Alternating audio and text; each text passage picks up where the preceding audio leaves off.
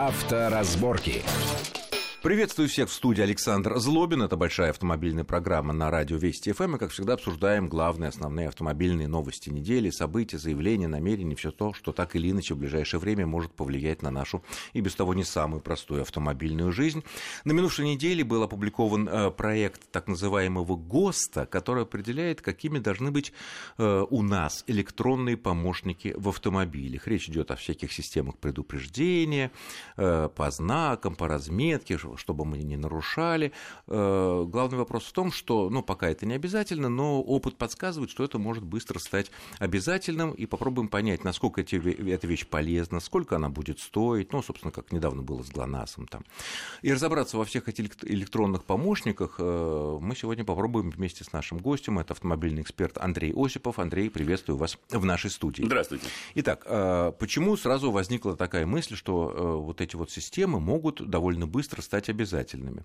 А, потому что мы идем за Европой, как бы нам этого не хотелось. В Европе в конце 90-х запретили продавать новые машины без подушек, безопасности. Да. И где-то в середине нулевых, там, к концу нулевых, по крайней мере, одна подушка безопасности в любых машинах, которые официально продаются в России, должна быть. А теперь уже, кажется, и две. Да. Раньше было там с ремнями безопасности и так далее.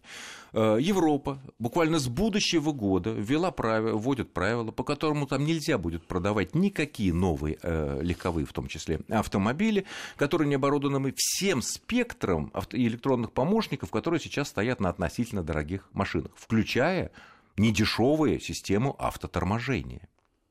Так. И это позволяет, мне кажется, сделать вывод, что коль скоро у нас зачем-то разработан ГОСТ, то он станет эти... обязательным в ближайшее то, время. То в какое-то время он станет обязательным. По оценке некоторых э, наших отечественных экспертов, рынок таких вещей в России может составить в ближайшие годы э, десятки миллиардов рублей. Конечно, это огромный рынок огромный. Теперь, э, тем более, что наши машины пока, ну, отечественные, по крайней мере, такими вещами ничем не это самое, э, ничем не оборудованы. Давай прямо по порядку. Пока у нас этот ГОСТ, скажем так, мягкий, необязательный, прописывает такие незатейливые вещи. Например, чтобы на щитке приборов мы видели если мы так глазами как не увидели в, ре, в реальности, чтобы мы увидели а, ограни, знак ограничения скорости. Это несложная система, ведь недорогая. Ну, начать, наверное, стоит с того, что большая часть этих систем уже существует давным-давно, но действительно она в массе своей представлена прежде всего в премиум-сегменте. Поэтому, когда мы говорим о системе распознавания дорожных знаков, и даже если мы будем рассматривать нынешние автомобили, оборудованные а, аналогичными системами, которые как раз-таки показывают действующее ограничение скорости на конкретном участке дороги, то мы должны понимать, что она, э, эта информация берется из двух источников, может браться из двух источников. А это либо данные навигационной системы, которые забиты в карту, и в таком случае будет выдаваться та информация, которая в памяти компьютера, скажем так. И второе, это действительно полноценная система распознавания дорожных знаков. Она с гораздо сложнее. Камеры. Да, с помощью встроенной камеры. Это гораздо сложнее технология, она гораздо дороже и встречается куда реже, нежели просто информирование о действующем ограничении скорости на том или ином участке дороги. То есть привязки к местности, к, по большому счету к навигационной системе, штатной навигационной системе автомобиля. Поэтому в принципе, если мы говорим о реализации всего этого пакета, то нужно тут, конечно же, дьявол в деталях. Каким образом будет реализовываться вот эта демонстрация а, скорости на щитке приборов? Да, в школе мы прописываем это в Ну, там написано так. Сначала, если мы превышаем скорость совсем немножко, там, ну, 20 на 22 километра, например, то есть уже вступаем на платную стезю, что называется, э, то он нам покажет просто такую иконку аккуратно. Если мы продолжаем хамить на дорогах еще более, э, значит, нам будет раздаваться э, сигнал.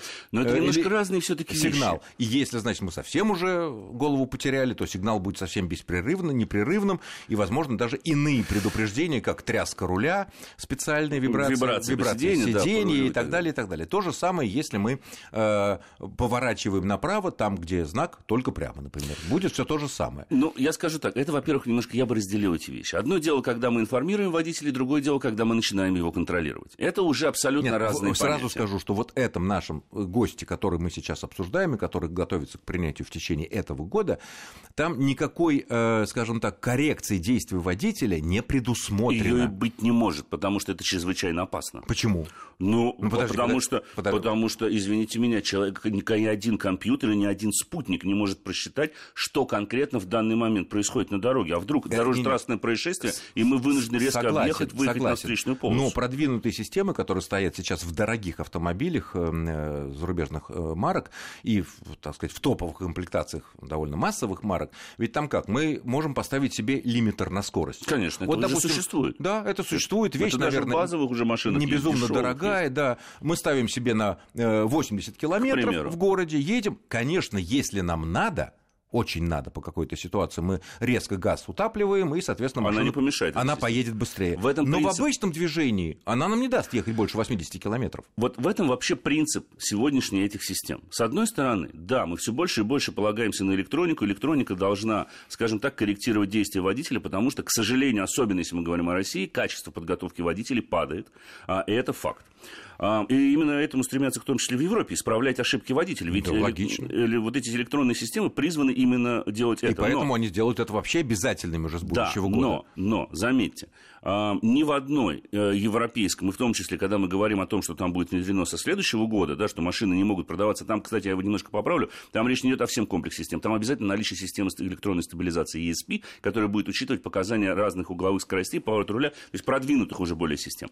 А, так вот, как бы то ни было, там никогда речи не идет о том, что машина впрямую будет вмешиваться в управление. Она может корректировать, она вот. может подсказывать, но если водитель не находится в режиме адаптивного круиз-контроля, э, допустим, то есть автономного управления третьего уровня и выше, то, то система вмешиваться не Это будет. Это верно, да. И как я уже образом. сказал, что наш нынешний ГОСТ никакого вмешательства в действия водителя э, пока не предполагает. Он предполагает просто дополнительное информирование. Не увидел ты этот знак, тот или секой, не увидел ты то-то, и он тебя дополнительно писком ли, Есть одна большая разница, Александр, предупреждает. Простите. Там там эта система абсолютно обезличена и никогда не привязана к конкретному владельцу конкретной машины.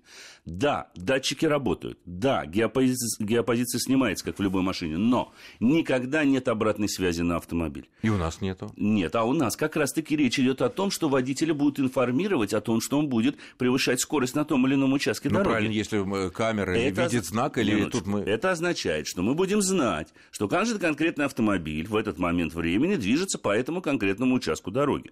И эти данные будут куда-то передаваться. Это будет не просто сигнал от машины к спутнику и обратно для геопозиционирования. Это будет сигнал, который в дальнейшем будет обрабатываться в некой электронной Но это базе дискуссионный данных. вопрос. Потому что, например, а иначе если, это не наладить. Хорошо, если мы возьмем самый стандартный нынешний навигатор, да? Да. Обычный навигатор, который да. есть либо встроенный в машине, либо, допустим, отдельный. Э, мы же там можем себе поставить предупреждение о превышении скорости. Безусловно. Элементарно. И вот мы поставили предупреждение, что если я еду тут больше 80 км в час, он начинает пищать. Да. Это, собственно говоря, то, что сейчас предлагается у нас на первом нынешнем этапе, да. это оно и есть. Чтобы, э, чтобы в машине это было как бы вот э, встроено уже. Потому что навигатор может человек не быть там отдельного, а тут должно быть, быть, быть встроено. И эти данные никуда не передаются. Если так, то да. Конечно, Если, но, конечно. Но у нас, понимаете, хотят сразу создать более продвинутую систему, которая сама, вне зависимости от того, настраиваем мы этот лимитер, выставляем или нет, она будет самостоятельно ну, следить знаешь, за, пока, за нарушением пока скоростного я, режима. Я, я видел такие э, соображения экспертов, но как бы это пока не подтверждается с тем, что вот официально... А как она иначе будет работать? Ведь а тогда она не навигатор? может быть обязательной. Нет, она тогда а, не может быть обязательной. Если, а. если она обязательно в машине, это ведь не означает, что я обязательно должен ее включить. Опять же, опять же, в нынешнем ГОСТе говорится, что ее, эту систему, можно будет отключить. Прекрасно. Как мы лимитер можем в других машинах, в современных. И нам за это ничего отключить. не будет? Не нам будет. грозит ничего не будет? Вот самое главное, я вот всегда не, вот этого Пока опасаюсь. не написано, пока не написано, что если мы отключим. Другое дело, что если мы, а мы неизбежно пойдем в автомобильных делах, по крайней мере, по пути э, Западной Европы, э, ну, в общем, весь опыт показывает исторически, то э, рано или поздно это будет по крайней мере, обязательно в машинах в той или иной степени,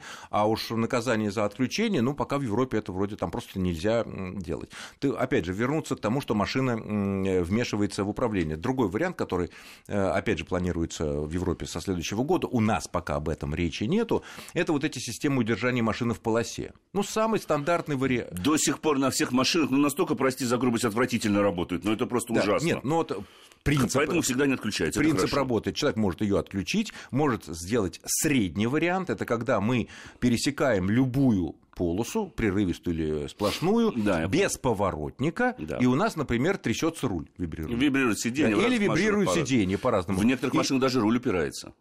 Упер... То есть упирается, прям ты чувствуешь сильное да, усилие. Да. Это третий вариант. Дальше ты можешь в машинах переключить э, в следующий вариант и в, в следующий как бы степень вмешательства.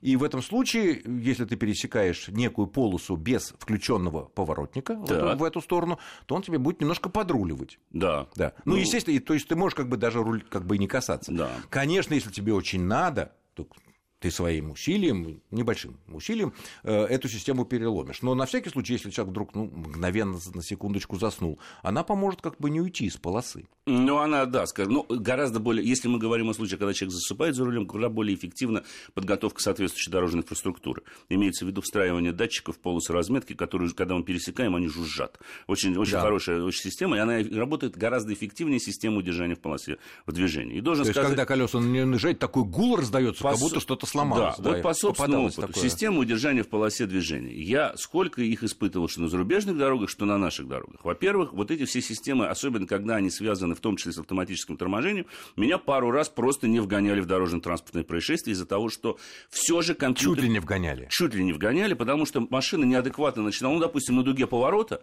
э, такой, так, представьте себе, вот э, небольшая дуга поворота, но стоит пешеход на пешеходном переходе, он ждет разрешающего сигнала светофора, он стоит не на дороге, он стоит на, на островке безопасности. Однако машина определила, что он впереди, это стоящий объект, и резко активировал тормоза без моего участия. Правильно. Она а может... если бы он стоял на зебре? Если бы он стоял а на если зебре. он вез патроны? Но он же не стоял на зебре. Но представь себе человека, который едет сзади, и ты ехал в левом ряду. Это, это не дело, это во-первых. Подожди, Просто... подожди, что сзади? А дистанцию он соблюдал?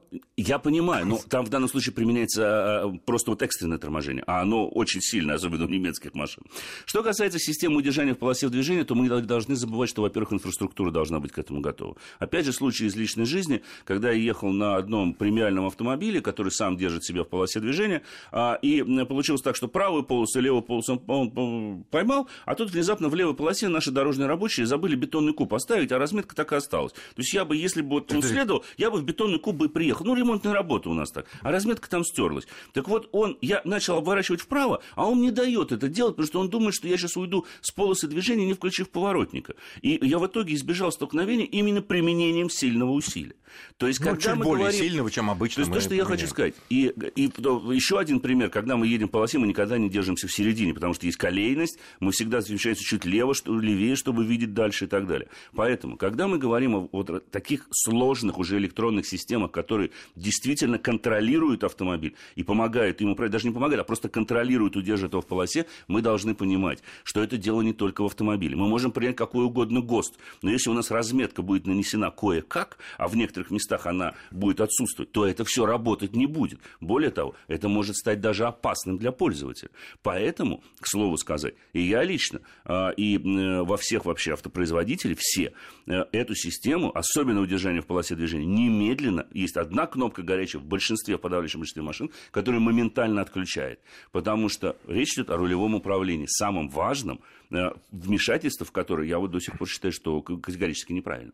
Ну, тем более, что машины, которые таким э, подруливанием э, сделаны, такое подруливание автоматическое, она тщательно следит, лежат ли руки у вас на руле, потому что стоит да. руки, руки убрать и понадеяться, о, какая у меня хорошая современная машина, хорошо проходит, допустим, хорошо видны ли, разметка, все, она проходит повороты, но машина начинает тут же ругаться, пищать. Но это уже автономное управление. Да, о том, что положите руку, это самое, на на руль, положите руки на руль. Поэтому меня в связи с этим ГОСТом, я позволю себе сказать, Саша, меня беспокоит на самом деле одна вещь. С одной стороны, он достаточно прогрессивный, но с другой стороны... Это первый шаг пока. Это и первый пока не шаг. обязательный, пока мы, только предупреждение. Мы пытаемся, опере... мы, мы идем на опережение слишком. Во-первых, у нас инфраструктура, во-первых, не готова. Во-вторых, надо понимать, что если этот ГОСТ станет обязательным, а что мы будем делать с машинами бюджетного целового сегмента? Как будет жить «Лада», в которой система удержания в полосе движения, прости меня, ну дай бог, может, через лет пять появится. Ну, точно так же, как, например, тот же «Фиат», когда вступили в действие, стало ясно, что с 2021 года в Евросоюзе нельзя продавать машин без целого комплекса этих штук. Да. Они сказали, что некоторые модификации нашей дешевенькой «Панды» Уйдут. Мы просто не будем, потому Конечно. что если она стоила, там, я не знаю, 8 тысяч евро, ну или там 10, платить еще 2 тысячи евро, машина выходит за и кроме пределы того, своей и кроме того, еще один категории. момент. А кто в конечном итоге заплатит за этих дополнительных электронных помощников, появивших, ставшими обязательными в любых автомобилях любого Это, класса? это очевидно. А? Кто? Покупатель автомобиля, Вот. конечный пользователь. Вот. И об этом мы поговорим в следующей части нашей программы после очень короткого перерыва. Не отключайтесь. Авторазборки. Авторазборки.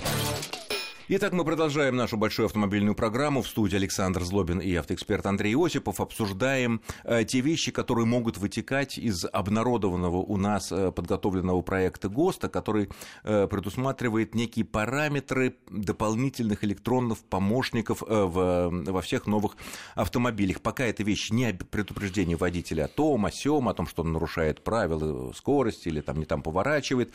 А Пока это дело, сразу оговорюсь, не является обязательным, но э, наш опыт автомобилизации и опыт Европы показывает, что рано или поздно в Европе, буквально с будущего года, все эти вещи станут обязательными, и платить, конечно, за них придется конечному покупателю. Как, кто платит за ГЛОНАСС? Мы, мы Мы. платим за ГЛОНАСС. Кто платит за дополнительные подушки безопасности? Ну, конечно, мы, Мы понимаем. платим. Я кто это будет платить? Пушкин, что ли? Самое с подушками безопасности самое интересное, говорят, вот э, зачем там подушки безопасности, э, вот почему мы платим, вы что, собираетесь ими пользоваться? Мы не, мы собираемся ими Да не дай пользоваться. бог ими мы не- надеемся ими не пользоваться. Никогда. Но тем не менее, почему-то мы готовы за них платить деньги. Вот понимаешь, вот парадокс. Мы готовы платить деньги за то, что мы надеемся всеми фибрами души не пользоваться и хотим не пользоваться. Но платим. Но Может я быть, и считаю, здесь что- так же. Я считаю, что если бы мы вот провели опрос в прямом эфире в радиостанции Вести ФМ, спросили бы, господа, вы готовы отказаться от подушек безопасности за, скажем так, снижение цены автомобиля условно в 50 тысяч рублей, то, на мой взгляд, больше половины сказал бы, да черт с ними, с этими подушками безопасности, дайте мне 50 тысяч. Это русская ментальность. Сэкономьте мне, смысле, Да, 50 это сэкономить, да. Это как наши люди летят в Египет, когда его закрывают, потому что там какая-то кишечная палочка. Ну, Но это нормально. да. Это э, э, вот тем, что системы безопасности должны становиться, важные системы безопасности должны становиться обязательными в автомобилях.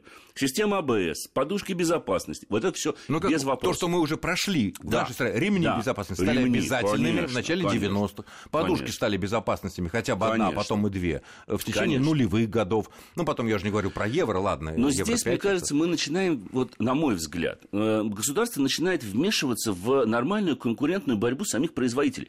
Поверьте мне, Так мы то не ровно то же сможем- самое в Европе, где мы Евросоюз государственном- принимает на государственном уровне, на они, межгосударственном они уровне. говорят, что, ребят, они ведь немножко тоже не успевают. Они говорят, что, смотрите, они когда сделали машины э, обязательными с АБС, АБС уже было обязательно 90% транспортных средств, Имелось. выпускавшихся к тому времени, потому что сами производители к этому подошли. Они решили, что сделать это обязательно. В данном случае они говорят, что обязательно должна быть система стабилизации и рекомендована установка различных ассистирующих систем. Мы пытаемся э, сделать ее обязательной. То есть мы... Они, мы пока не пытаемся. Нет, мы как раз-таки с ГОСТом же. Мы А. вводим ГОСТ. Ну, ГОСТ- это обязательство. Это не рекомендация. Ну, скажем так, ГОСТ это не совсем так, потому что если э, это ГОСТ, если вы хотите, чтобы оно было, стояло на ваших Ну, автомобилях, сертифицируются по то- ГОСТу. то они должны быть такие. А если их нет, ну пока нет. Хотя я, я с тобой согласен, что очень недалекий, буквально полша, полшажка от утверждения этого ГОСТа для того, что он станет обязательным. Да в том-то и Тем дело. более пока... Скажи, пожалуйста, если перейдем опять же к ценам.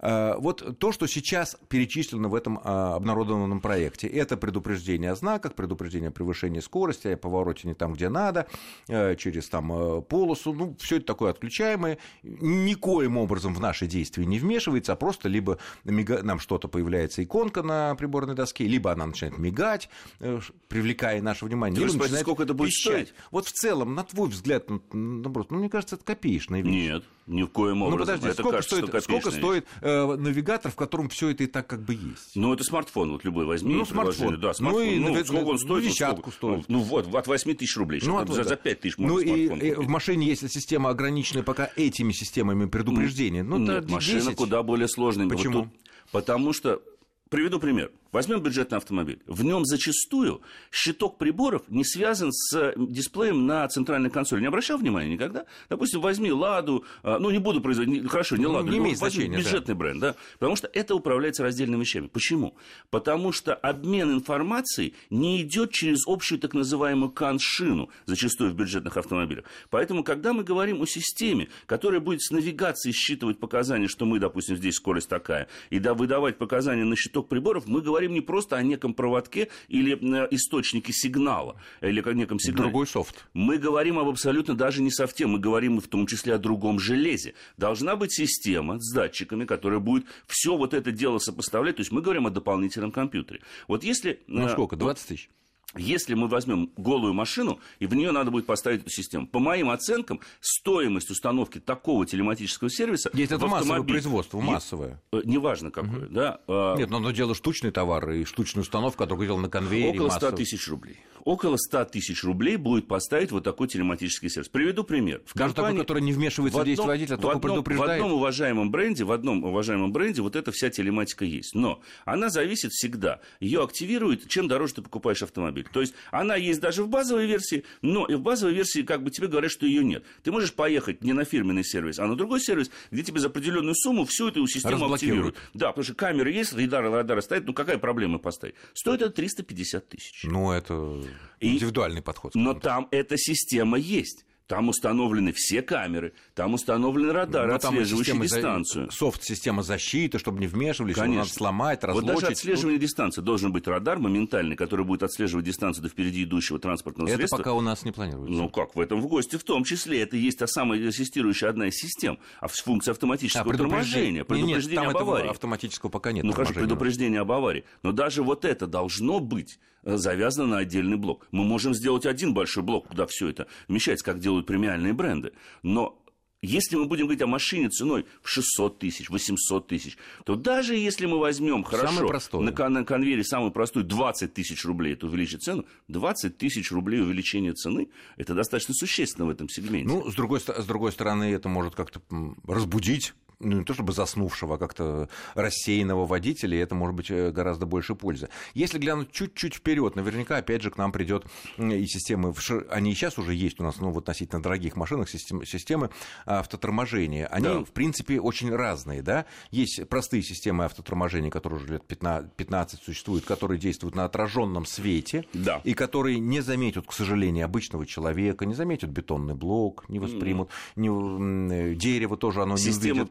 работающая на отражающем сигнале, и система, работающая да, по принципу ладаров, редаров с распознаванием крутые вещи, которые да. увидят дерево, увидят бетонный да. блок без специальной да. отражающей наклейки, увидят человека и такая вот. И системы а, ночного видения, даже когда в темноте видят. Ну да. А, эти системы, ведь, я так понимаю, принципиально тоже отличаются в цене. А, при... Да, естественно, потому что и софт, и, грубо говоря, хард совсем другой. Одно дело простейшая камера, работающая по принципу отражения сигнала, и совсем другое и поэтому дело... она может даже не среагировать реагировать на очень грязную Конечно. машину Потому и что въехать сам, в сама функция автоматического торможения везде э, э, организована абсолютно идентично.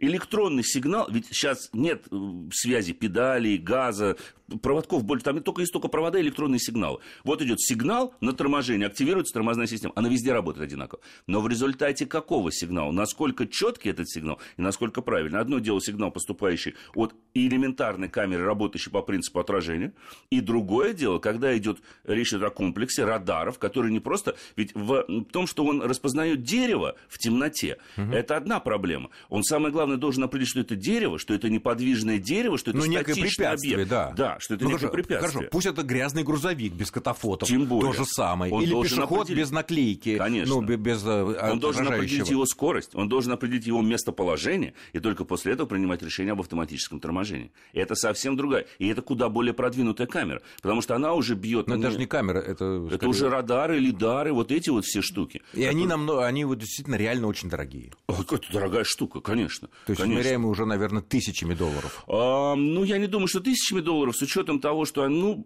где-то, вот по моим оценкам, ну да, вот, наверное, 50 где-то тысяч хороший радар, лидар будет стоить. Это без учета, это само железо. А простая система автоматического торможения, которая действует на отраженном свете, она... она сейчас практически нигде не применяется, потому что она не, не очень эффективно А, считается. она уже устарела. Главное, она, не считается видит устаревшей. пешехода. Она не распознает пешеходов, она может... видит просто и- Да, но вот как, как я говорил, даже вот эти продвинутые системы с распознаванием, и те часто очень дают ошибку. Ладно, с пешеходом, с примером. Они у меня как-то на поворотной эстакаде второго яруса над МКАДом, она у меня решила затормозить автомобиль. Почему? А По- потому что она решила, что я слишком быстро сближаюсь с блоками. Ну, блоки же поворачивали. Ну да, я. Ну, ты немедленно. дорога. Но я тоже поворачивал. А она решила, что блоки совсем близко настигают меня, и надо затормозить. А вообще, что такое, когда в повороте тормоза резко ударяются? Да, да, особенно Это неприятно. покрытие, если покрытие. Ну что ж, я благодарю нашего гостя, автомобильного эксперта э, Андрея Осипова за интересный, познавательный для Спасибо. многих разговор.